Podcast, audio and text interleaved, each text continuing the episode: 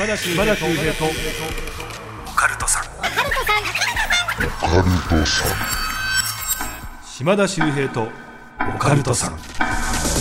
怪談都市伝説占いさまざまなオカルトジャンルの専門家をゲストに招きしディープな話を伺っていく島田秀平とオカルトさん第113回の配信ですゲストは前回に引き続き怪談界の帝王山優さんでございます。お願いいたします。よろしくお願いいたします。いやもう前回前々回とすごすぎますね。いやそうそうですか？ありがとうございます。なんか。なんか階段ね普通この番組って皆さんね大体3本ぐらい階段ご用意いただいて、この話をしようっていうことで練習していただいたりとかしてその話をしていただいてるんですけども山優さんもう全然違いますもんね。僕ね練習が死ぬほど嫌いなんですよ。大嫌いです練習。だから話の構成は考えるんですよ。やっぱりこう、まあなんて言うんでしょうこういうふうに聞かせたいっていう骨組みは聞かせるんでここに落ち着けようとかこっちにちょっと時系列をねうまくいじってあの分からないようにしてあのびっくりさせようみたいな気持ちはあるんですけど そ作れを練習するのは嫌いなんです僕。だけどもやっぱその階段お持ちの数が半端ないからさっきメールでこういう話があったからじゃあこの話とか。さっき島田があんな話してたからこの話みたいな感じで。本当なんかセッションみたいな。あそうですね。でも僕はなんかこうトークしながらやるときはもうほぼそれです。もう用意してこないです。だってししても結局流れの中で話さないとあんま面白くないかなと思って。今回も期待してますんで、はいありがとうございます。はお願いいたします。まずはですね番組で届いてますメッセージ。はい、はい。今回体験談をね2つ紹介したいと思いますのでちょっとねご見解伺いたいと思います、はい。えーまずはねこちら。えー大阪にお住まいのね男性の方からいただきました。ラジオネームチョイさんですね、ありがとうございます、え僕が体験した不思議で怖い話を聞いてほしくメールを送らせていただきました。今から10年ほど前です。妹と2人でサザエさんを見ていました、エンディングの歌が終わり次回の予告が流れ最後ね恒例のサザエさんのじゃんけんありますよね。でじゃんけんした後の笑い声うふふふふふとか言いますけども、えーその声がですねその時ものすごく低い声でふふふふふふふと言っていました妹も同じように聞こえて不気味がっていました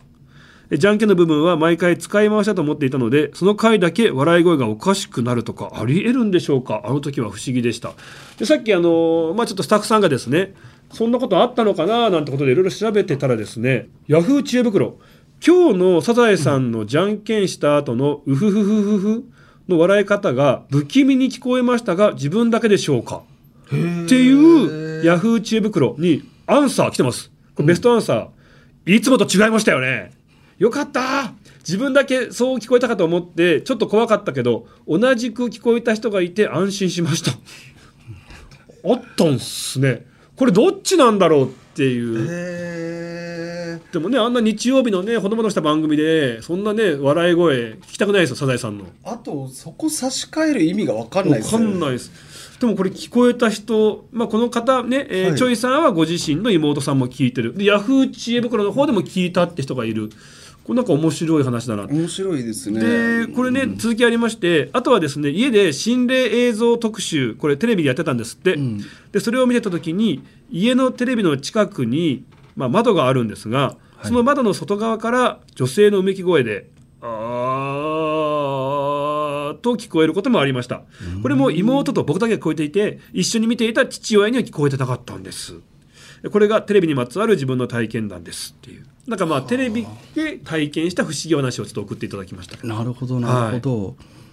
い、やまあだからやっぱりこう幽霊ってやっぱり電子機器には強いじゃないですか。あー言いでやっぱり幽霊自体の存在みたいなものがこうなんか一つの微弱な電気信号じゃないかみたいに言う人もいたりとかしてですね。で脳で捉える時も脳も電流のね動きで働きますけど神経に作用して見せてるのはえー幽霊の存在が電気的であるからだっていう人もいるんですがまあ、何にせよですね電気機器とは相性がいいので、ええ。やっぱそれを媒介にして何かっていうのはありますよね。あの僕聞いたことあるのはね、あのーまあ、今から十何年ぐらい前だと思うんですけども、まあ、すごく人気だった女性タレントさんが亡くなってしまわれたんですね。はい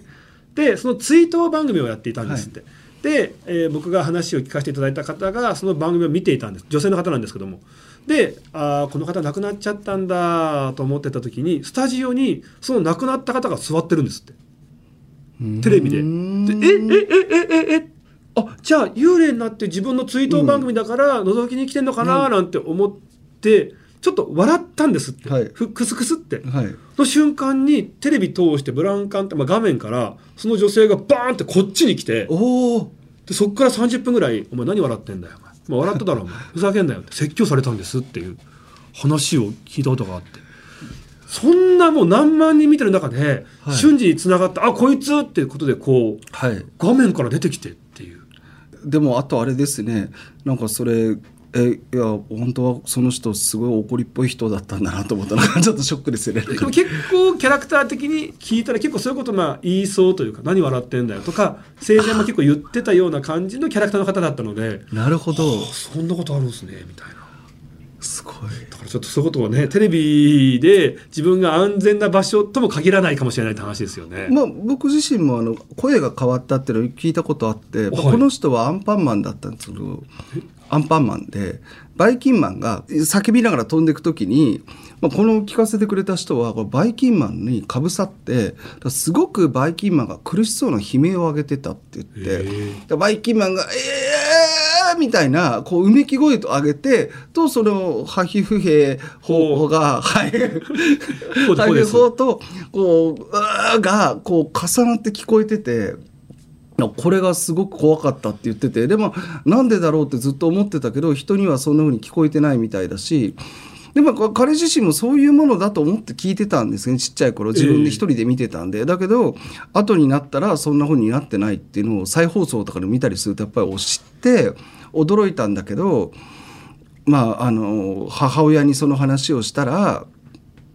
母親がちょっと暗い顔になって。はい。えそういつ頃の話みたいになったら「ああ」って言って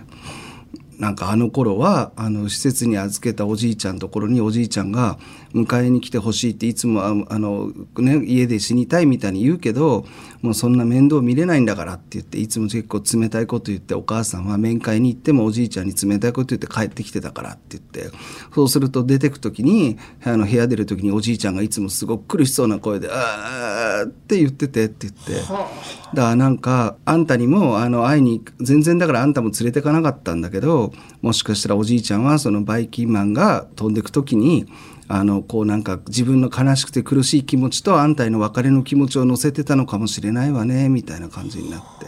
一回ぐらいあんた連れていけばよかったかもねなんていう話をされたっていうのがなんかそんな話は聞いたことがありますねなんかね。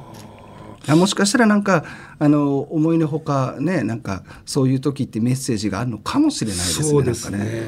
ありがとうございますもう一ついいですか、はい。こちらはね霊体験というか本当不思議な話なんですけども、えー茨城県に在住の30代のですね女性の方、ペンネームちーさんからいただきました。ありがとうございます。ありがとうございます。えー怖い体験はあまりないんですが不思議な体験を今まで何度か体験しています。で最近頻繁に起こる不思議な現象について聞いていただきたいと思いメールさせていただきました、これはここ数年の話なんですが私が言ったことが現実になったり私の知るはずのない状況などを言い当てられたりするんです、ん。えー投資などの能力などではなく直感でパッと頭に浮かんだことを言葉にして伝えるとそれがなぜか現実になるんです。私も冗談半分で言ってるので最近は少し不気味だなと感じるようになりました。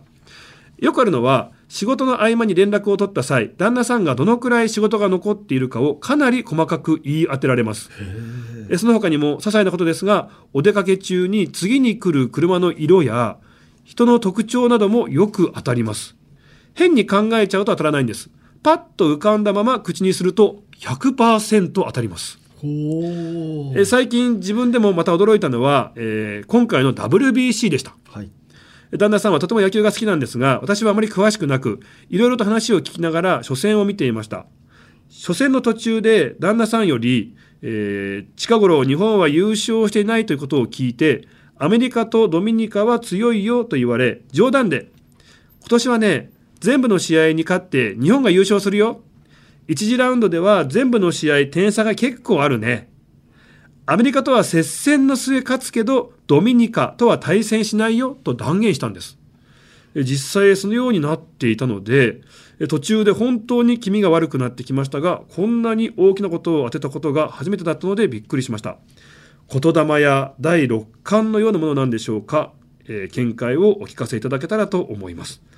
ちなみに今まで体験してきた不思議な体験は他にもありまして子供の頃は天使が見えていたらしいと私母から聞いていました。また物心ついてからは天使は見えていないですが正夢を見ることや思い返してもえそんなに怖くない霊体験などはいくつかあります。これ面白いですね、あのー考えちゃうと当たらないと。パッと浮かんだまま口にすると100%当たる。100%ですよ怖いですね逆に。だからきっとじゃあこうなったらじゃあ競馬当ててみなよとかなるでしょうね。宝くじ当ててみなよとなるけどもそれは多分当たらないんですよね。そういうことなんでしょうね。考えちゃったりとか変なね雑念が入っちゃったりすると、はい。うん。でもまあねなんか宝くじだって言わないで言いたいですよねなんかね。あろんなねあのちょっと今思いついた11桁の数字を言ってくださいみたいな感じかこれ。確かに確かに、それね、うまくなんか旦那さんにね小さなことをねこうね話聞き出してほしいですよね。はい、面白いですね。へえなんでしょう。なんかこうやっぱりパーンって入ってくるんですかねこういうことっていうのは。まあ超能力っていうと変ですけど、うん。ちょっと自分自身にも特別なっていうのありますもんね、はいはい。なんかもうちょっと長くなっちゃいますからこれはしませんが私も知り合いの人にあの飲めば飲むほどあの力が解放されるって言ってる人がいるんですけど、ええ。まあ、本当に珍しいことが起きたりするんである一定以上飲むと、はあ。のだからまあなんかよ酔っ払いすぎると「これ以上やめよう俺の力が暴走してしまう」とか 言いながら帰るんですけど笑って聞いてたんですけど結構不思議なことが起こるっていう方なんで。だからちいさんもね今はちょっとこういうことですけども何か訓練とかルーティーンとかでこれをねすごくこうコントロールできるようになるとまたとんでもない能力者としてそれこそもうめちゃめちゃ当たる占い師としてもうね大活躍しちゃいますよね。だからこれがでもですねいいことだけ言ってる時はいいんですけどやっぱ悪い時を言っちゃうのが当たるともう昔から全てそうじゃないですか強調を当てるようになるとお前が言ったせいだってことにやっぱりなるのでで怖がって言わなくなったりとかあと自分でその力を閉ざしちゃうとかってありますよね。ちなみに僕もこのあのある一定以上飲むと力が解放される男にはですね僕の体に手を当てて「君はいずれ胆のうか胆管のがんで死ぬよ」って言われてるんであの本当になったら嫌だなと思いますけどまあでもね覚えておいてください。もしそれで僕があの行くことがあったらあ当たるんだその男の力って思ってください。なんか。複雑。わかりました。覚えておき ます。ありがとうございます、はい。さあこの後山優さんに怪談話を披露していただきます。最後までよろしくお願いいたします、島田秀平とオカルトさん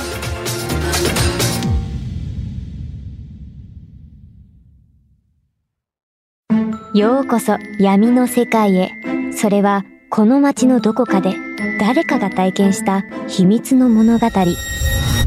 怖いライトゾーン。福原遥がご案内します。詳しくは日本放送ポッドキャストステーションで。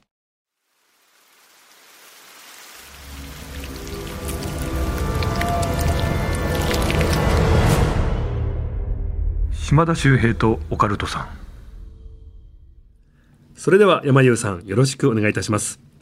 はい今ですねちょっとねこう力を持った超能力みたいなね話がありましたんで私もですねまあちょっと超能力が出てくる話でもしようかなと思うんですけれども。何でもありますね。あこれちょっとごめんなさい。本当にだから用意したわけじゃないんであの何度か話したんですが話してる時の名前とはちょっと今すぐパッと出ないのでちょっと申し訳ないんですがここではですね仮に私に聞かせてくれたのはたけしさんとしてもう一人出る方を池田さんに差しといてください。ね、このたけしさんという方がですね私の長い知り合いでもともとはここの人も結構怖い話オカルトとか好きでこの人はこの人で集めてたんですね。でももうこの人辞めちゃったんですよ。でそれがまあなんで辞めちゃったのっていう時に聞かせてくれた話なんですけど。たけしさんがある時まあフェイスブックとかねこういう SNS をいろいろやってる時に久しぶりの友達とつながったんですね。まあ仮にこれ池田さんとしておくと。で昔の学生時代の知り合いなんですが、ま、たけしさんがですね、まあ、ずっと、まあ、の、独身でですね、自分の、まあ、このデザインとかいろいろあるお仕事、細々やってる中で、友達はかなり成功していて、まあ、いいタワマンに住んでいて、奥さんもいて、お子さんもいる様子。いやもうこれはもう彼はね人生の差が随分ついたなと思いながら連絡をしたらでやり取りしてたんですけど彼がまあその怖い話とかいっぱいこう集めてる風のがまあ分かるわけです SNS で見ると。そうしたらこの池田さんの方からちょっと変な話があるんだけど聞いてくれないか、うん。で直接話したい。だから家の近くの喫茶店に来てくれって言われたの。で会いに行って話を聞くとこの池田さんが「実は俺さなくし物を見つける超能力を身につけちゃったんだよね」って。え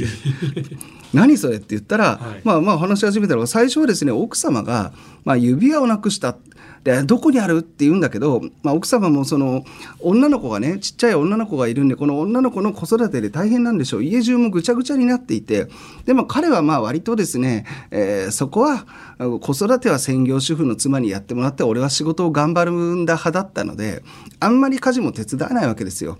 でもう家も片付けもお前がもう汚してるからだろうみたいになって、どこにあるのか分かんないのはって言うんですけども適当にさっきと一緒なんですよ適当に思いついたのをあの引きタンスの引き出しの中じゃないのって言ったらそんなとこあるわけないでしょって言いながらも奥さんが開けたら指輪が出てくる。ーえ？えってなったわけです。ありがとうって向こう。でこういうのが何度か続いたんですね。で、娘にも、お父さん超能力あるんだって言って、え娘はドミノが大好きなんですけどドミノの一番ゴールに金色のドミノがあって、はいはいこれがパタンと倒れる、あの金色のドミノがなくなっちゃったって言ったら片付けろって言ったらいつも散らかすからだって言ってもあないないって言ってもう適当にまたどこそそこら辺だろうって言うとやっぱ出てきてー娘もすごいパパすごいってなって。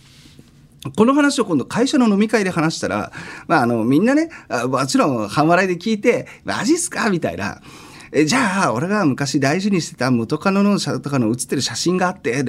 どこにあるかわかりますか？みたいに言ったらまた適当に、多分本棚の、に刺さってる本の間に挟まってるよみたいに言ったら、いやもう帰ってる絶対探しますよなんて言った同僚が、あの、翌日になったら、いや、マジでありました。どういうことですかってなってそこからですね家族だけじゃなくて会社でも言われたんでもう彼もなんかいやなんでって言われてもと思うんですけど結構みんなが真顔であの薄物を聞いてくるわけです。よどこにあります？でも彼も本当に考えずに思い浮かんだのを言うと当たるって言うんですね。はい。ところが職場がそんなになったら課長がすごい嫌がって、いやふざけんなよと。ね、もうこんなものを職場に持ち込むなって言ってでこいつに能力なんかあるわけないだろうと。じゃあ今から俺があの、ね、営業部で使ってる資料を俺が隠したからどこにあるか当ててみろって言われるわけですよ。で、あ、いや、資料庫の棚かなって言ったら、あるわけないだろって言って、今俺が自分の机の下にあるのを確認したんだって言って、俺のデスクの中だって言って、バカ野郎って言って、ガラッて開けたら課長の顔が青ざめて、はいあれないって言って、で、みんなが見に行った資料庫に本当にあったって言うんですね。でもこの時に、ちょっと空気が変わったんですよ。はいあれ？これってもしかしてあの隠したものの場所を当てるんじゃなくって彼が言った場所に物が移動するのってなったんですよ。そうすると今度なんかうせ物探しじゃなくてなんかこの人が言ったところで出てくるってなると気味悪いじゃないですか。そうですねで彼ももう言いたくなったくなったし職場の人もなんか変な空気になっちゃってっていうのなんだよね。でそれと時を同じくしてこの人なんだか自分の近くに気配を感じるようになった。でなんか気配を感じると思うけど、まあ、そんなの信じてなかったんですがマンションに住んでるそのマンションの管理人室に、まあおばちゃんがいつもいるんですね。ある時このおばちゃんがその管理人室の横を通る時にカーテンを開けて自分の方をねガラスに張り付いてベタッとして見てるんで、え何何と思って外にあのおばちゃんがに聞くとおばちゃんが「あんたにものすごく悪い女がついてるわよ」って言われてなんか心当たりないって言うんでなんかそういえばうせ者探しのがと思ったらそれその女の仕業よあんたが言った場所にいたずらで物を動かしてるだけようんだけどあのこれがねあのいたずらで済まなくなってとても悪いものだからいずれあなたの命を取ることになるかもしれないみたいなの言われたわけですよ。えどうすればいいですか？どうにかしてくださいって言ったら、いや、私見えるだけだもの何にもできないわよって言って、そのまま帰ってって、どうにかしなさいよって言うんですけど、まあお払いしようかどうしようかなんて思っても、もう、で、悩んでたところでちょうどお前と連絡がついたから、こういうのに詳しいお前に聞いてほしいし、ちょっと思うところが一個あるから今からお前に、なんで家の近くの喫茶店か一緒に家に来てほしいって言われたんですね。はいえー？でも正直ですね、たけしさんの方は、あの、これなんか変な宗教の勧誘の入り口かなと思ったんですよね。で自宅に行ったらなんかその特別な力がみたいな話をされるんじゃないかなと思ってすごいためらってたんですけどそしたらじゃああの俺の力を見せてやるからお前なんかなくしたものないって言うんだよあじゃあ随分昔に大事にしてたモンブランの万年筆がって言ったら俺の家のリビングの机の上にあるよって言われたんですよ。こう言われたら、もう、この手の好きな人は確かめに行くしかないじゃないですか。ねじゃあ行こうってなって、彼の家に行くわけですね。そうすると、エレベーター乗るときに、例の管理人室はもうカーテンがかかってるんですけど、おおばあさんはいないのかと思って、エレベーター乗るマンションで8階まで上がって、家に行くと。そう、確かにお子さんがいるのか、結構綺麗なマンションなんですけど、家は散らかってるんですよね。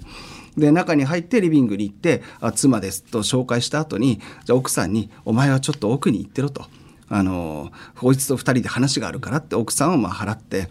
で、ごめんな、ちょっと腰掛けてくれと、もうそこら辺子供のね、おもちゃが散らかってて片付けてないんだけど、いくら片付けろって言ってもって言って、まあ彼もですね、近くにあったドミノがいっぱいあったんで、そのドミノを避けて、あの、座椅子に座ったんですよね。で、座ってですね、彼から、はい、机見てって言ったら、本当にモンブランの万年筆が置いてあったっていう。それを見てびっくりして、はい本当だって言ったら、じゃあ君の偽物が見つかったとこで話を信じてくれると思うんだけど、ここでお前に聞きたいんだと。俺さ、ついてる女がって言われたじゃないって言って。だけど俺よく考えたらさ、家の中見た時に家族写真が全然ないんだよねって言って、うん置いてないんだよね。もしかして、俺、嫁さんって、とっくにもう死んでるんじゃないかなと思って娘を産んだ後にって言って、嫁さん、お前、さっき見えたって言われたんですね。だから彼が、あの、たけしさんの方は、いやいや、リビングで行って、奥さん挨拶して、奥さん奥の部屋行ったじゃん。その奥の部屋行ったら、いや、あったよって言ったら、見えた。見え、見えたよ。俺にも見えたよって言ったら、まあ、安心して、あ、よかった。あ、なんか、嫁が、嫁が悪い俺についてる女じゃないかと思って、なんかすごい心配してたけど、よかったってビールを持ってきて、で、乾杯して、あ、よかった。これでもう俺もホッとできるわって言って、じゃあやっぱ俺の超能力本物なのかな？なんて言って飲んでるんですよね。で、乾杯しながら飲んでる時に、たけしさんが友達にね、池田さんに聞いたんですけど、ごめんなさい、お前のその可愛いお嬢さんって、どこにいるの？って言ったら、いや、さっきからお前の後ろで遊んでるじゃんって言われたんで、え？女の子なんていないよって振り向いたら、散らばってたドミノが全部綺麗に並んでて、それが並んでるドミノが誰もいないのにパタンって倒れたらパタパタパタパタパタパタパタっと倒れていって、座椅子に座ってる自分のすぐ足の横にパタンと倒れたら話に出てきた金色のドラミノの駒が倒れてるわけですよ。はいでそれを見ながら「あごめんな」って言って「うちの娘は本当にドミノが好きだから」って言ってるんですっかり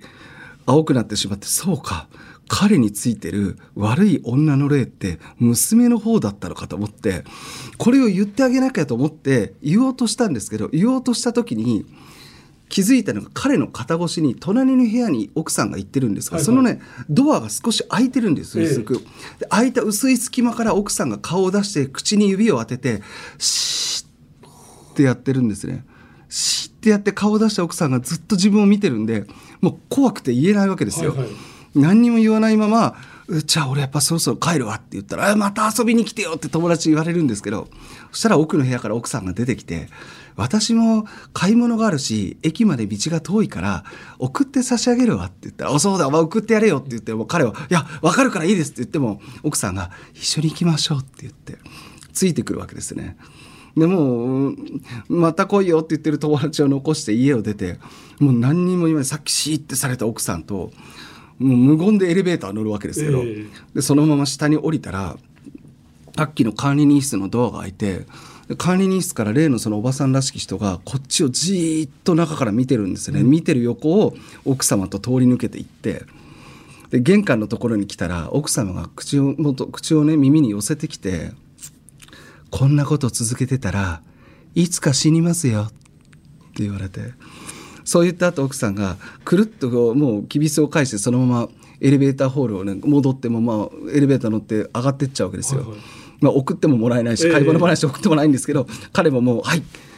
あの駅まで帰れます」と一人で思いながら、まあ、帰っていってあの思い出があまりにも怖かったんで俺本当にこんなこといつか続けてたら自分で命を落とすんじゃないかと思って以来怖くなって二度ともうこういう話集めたり首突っ込むのやめようと思ったんだよね。っていうまあちょっとうせ者の超能力に目覚めた男の話でした。どうもありがとうございました。ごめんなさい。あのえ娘さんはじゃあいない？いないんでしょうね。家族の写真があんまりいないから彼はおかしいと思ったけど娘はいると思い込んでたけどいないのは家族の写真があんまりいないのは娘さんがいないからじゃないですかなんか。はあ。だから奥さんは分かってるんで「し」って言ったんだと思うんですけど。でその彼についてる良くない女っていうのは娘さんだったっていうのはどういう？どういうのなんでしょう。でも女の子の霊がついてるってことなんですけどまあもしかしたら分かりませんよ。ここから先はもうそや想像ですけどあのお子さんが欲しいと、まあ、思ってた夫婦のところに、まあ、娘の女の子の霊が取り付いてるわけですよねなんか。でこれでもしかしたらこの娘の霊がいることで家族がうまくいったのかあるいは奥様があの何かはわわからないですよ。それ以上ねあのたけしさんも家見たわけじゃないですか。でもなんかよりしろになるようなものを持ってきて、うん。欲しかった娘を作ったのか。であの結局ねその男性が言ったものはここにあるよって言ったらそこに出現するわけじゃないですか。はいでさっきすごいなと思ったのが「えお前の後ろにいるじゃん」うんって言ったらドミノが倒れたんですよね。はいただその「いるじゃん」って言ったらそういう娘が多分出現したわけですよね。まあ彼は最初から見えてるんじゃないですかだから散らばってるドミノをいつの間にか並べ直してるんで並べ直直されてるわけですから散らドミノをどけてザーッとどけて座ったら綺麗に並んでパタパタパタって順番に倒れたっていうんでまあ見えない娘らしきものがいて彼にも見えててもしかしたら奥様にも見えてるかもしれなくてそうですよね。でこのおだからなんか亡くなったものがそこから見つかるってちょっと子供がやる遊びっぽいなっていう気もしてですねあでもこれを奥様は分かっててやってるのがなぜなのかは分からないんですよね。僕自身も別の話でやっぱりですねあのー娘がいると思い込んでるお男の人にこれはもう僕自身が本当に実際その人の家に行ったらえ娘の部屋見るって言って見たらあの人型を描いたものがこう布団の上に置いてあったんで、ええ。だからもうか完全によりしろみたいになってんだろうけど本人はこれを娘だと思い込んでるっていう人のをした思い出が僕はあるので、あのもしかすると奥様があ奥に行った部屋覗いたらなんかお嬢さんが出現するよりしろみたいなものが置いてあるのかもしれないですよね。んもうでも彼はそれ以上は首を突っ込まないって言ったんで、もう後の話も聞かないしっていうことですよね。まあ、今でもあの SNS 上、まあ、この本当に直近じゃないですけど話してくれた時には SNS 上ではあの楽しく家族の話を書いてたんではあじゃあまあその謎のよりしろか何かで出現した娘さんの存在で家族としてはうまく回ってる。ででも娘が生まれたって言って会社にだって報告してますからねその人。すごいちゃんとした会社ですよ。まあそれだから別に奥さんからするとこの今の家族の状態壊さないでしっていうことかもしれないしうん、まあもしかしたら子供が欲しかった奥様が何か悪いものをこうもう娘の代わりに何か悪いものを持ってきたのかもしれないですよね。いやーただそのものが出現してしまうっていうねそのモンブランのね万年筆でしたっけ？そうでもこれは彼も驚いていてでも動かすだけじゃなくて本当に昔どっかに行ったモンブランがなんであの場所あんなこと本当にできる人いるの？って言って幽霊幽霊だって亡くなったモンブランなんか出せるの？って言ってた物質化現象みたいなねなんかもう。そう。でもねこれ面白くてですねこのモンブランオチがついていて結局彼も使わなかったらこのモンブランがどこに行ったか分からなくなったっていうんですよ。だからもしかしたらモンブランを見つけた気にさせられてただけかもしれないとは言ってたんですけどこれは分からないです。もう手に取った時は本当にいつものモンブランだったっていうんで。だからまあ分からないけどまたなくしちゃったとは言ってましたなんか。はあ。いやー何なんでしょうこの話いや最初ね何かもうね亡くなったま場所を言い当てられるっていうなんかすごく僕もそんな能力あったら欲しいななんて思いながら聞いてましたけど、思わぬ、まあ、最終的なこう話の流れに行き着く話でしたね。あとはやっぱりだからそういうちょっと人知を超えたことがちょっと自分にはできるんだよって言ってる人はそれがただの超能力じゃなくて何かにさせられてるとか、何か意味がある可能性もあるので先ほどの投稿者の方もぜひ振り返ってお気をつけくださいま気せと。分悪いな本当に。そういうことを言いたかったわけですね私は。そういうこと言いたかったの。そうですいやさっきねあのちいさん、は、はい。いちょっとね口にしたことが100%当たりますっていうねメールを送っていただいて、まあ、それにね、はい。本当アンサーのような会談、はい。話していただいてありがとうございました。はい、ありがとうございました。いやーやっぱ山井さんすごいですね。いやーそう言っていただけると、まあ、私の方はもうあのす大好きな島田秀平さんの前で楽しく会談を喋って帰るだけというですね まあもう本当にですねおしゃべりタイムで楽なあ本当に楽ちんで楽しい休憩時間もずっと喋ってましたもんね。そうなんですよ、はい。はいさああの夜馬裕さんなんかお知らせとかありますか？お知らせはそうですねあの先ほどご紹介いただいた「あの厭談夜話」というですね私が怪談の原作をしているあの、えー漫画がですねこちらがまあサンデーの今サンデーうぇぶりとサンデー GX のデジタル版で連載してるんですけれどもこちらがですね7月にえー第1巻単行本ですね出る予定でおりますので、はい。ぜひ皆さんですね、えー漫画でもまた漫画で読むとねものすごく怖くて違いますので、うん。お手に取って楽しんでいただければと思いますのでちょっと宣伝させていただきました、はい、よろしくお願いいたします。小学館が小学館が運営するウェブ漫画サイトサンデーウェブリで連載中「演談夜話」はい。原作ね山井さんやられてます、はい。ぜひ皆さんチェックしていただきたいと思います。あとね自宅怪談というねそうですね。自宅にまつわる怪談がギュッと集まったね5本の方もはい。絶賛発売中ですからね、あちらはそうですね。あの第1回目にこちらでね出させてもらった時にその会談も話しましたのでまあ面白かったなと思う方は、えーあれより尺が長くてもっと強烈な話もいっぱい載ってますので ぜひぜひ読んでですね。できれば自宅のえー該当の場所で読み進めながらですねあのー順番に最後まで見てもらえれば最後が寝室なので気持ちよく眠れるんじゃないかと思っております。よろしくお願いいたしますそう玄関とかねリビングとかねトイレとかねお風呂とかね寝室ってもうその部屋にまつわる階段全部あるんで結構読み終わったらね家全体が怖くなっちゃうっていう一冊です皆さんよろしくお願いいたします、さあというわけで3回にわたってねあのゲスト来てくださいました山優さん本当にありがとうございました。ありがとうございました。楽しかったです。またお願いいたします。よろしくお願いします。というわけで島田秀平とオカルトさん次回もよろしくお願いいたします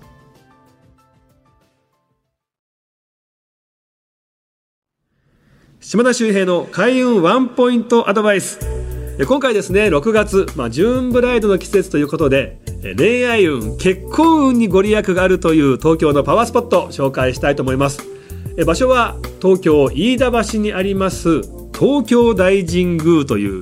まあ、東京ではね縁結びで非常に有名な神社さんなんですね。まあ、ここはあの初めて全国で親善結婚式が行われた場所ということもあって恋愛にご利益があると言われているんですけども本当に平日でもですね若い女性の方でごった返しているというね非常に大人気の場所となっています。ということでねぜひお勧めしたいのがおみくじなんですね。これあの引いていただきたいのが恋みくじというもう恋愛だけに特化したおみくじがありましてねこちらぜひ引いていただきたいんですよ。これなんでかって言いますとね。普通のおみくじっていうとまあ普通はあの金運とか健康運とかね、はい、いろいろこうなんか載ってんじゃないですか。この恋みくじ恋愛のことしか載ってないんですね。あなたの恋愛運結婚運こうですよ。で最後の方にはですねあなたに会うのは何座で何型で何歳差で干支は何年の人で方角はどこどこの人が向いてますっていう神様が運命の相手を教えてくれるっていうね。はい、まあこれがね一つの決め手になるかもしれませんし今ね、えーお付き合いしているパートナーがそれにこう当てはまったですとねさらにこう自信も高まったりしますんでぜひぜひ、えー今お相手がいる方もいない方も恋愛を上げたい方この、えー飯田橋にあります東京大神宮行ってみてはいかがでしょうか。島田秀平とオカルトさん。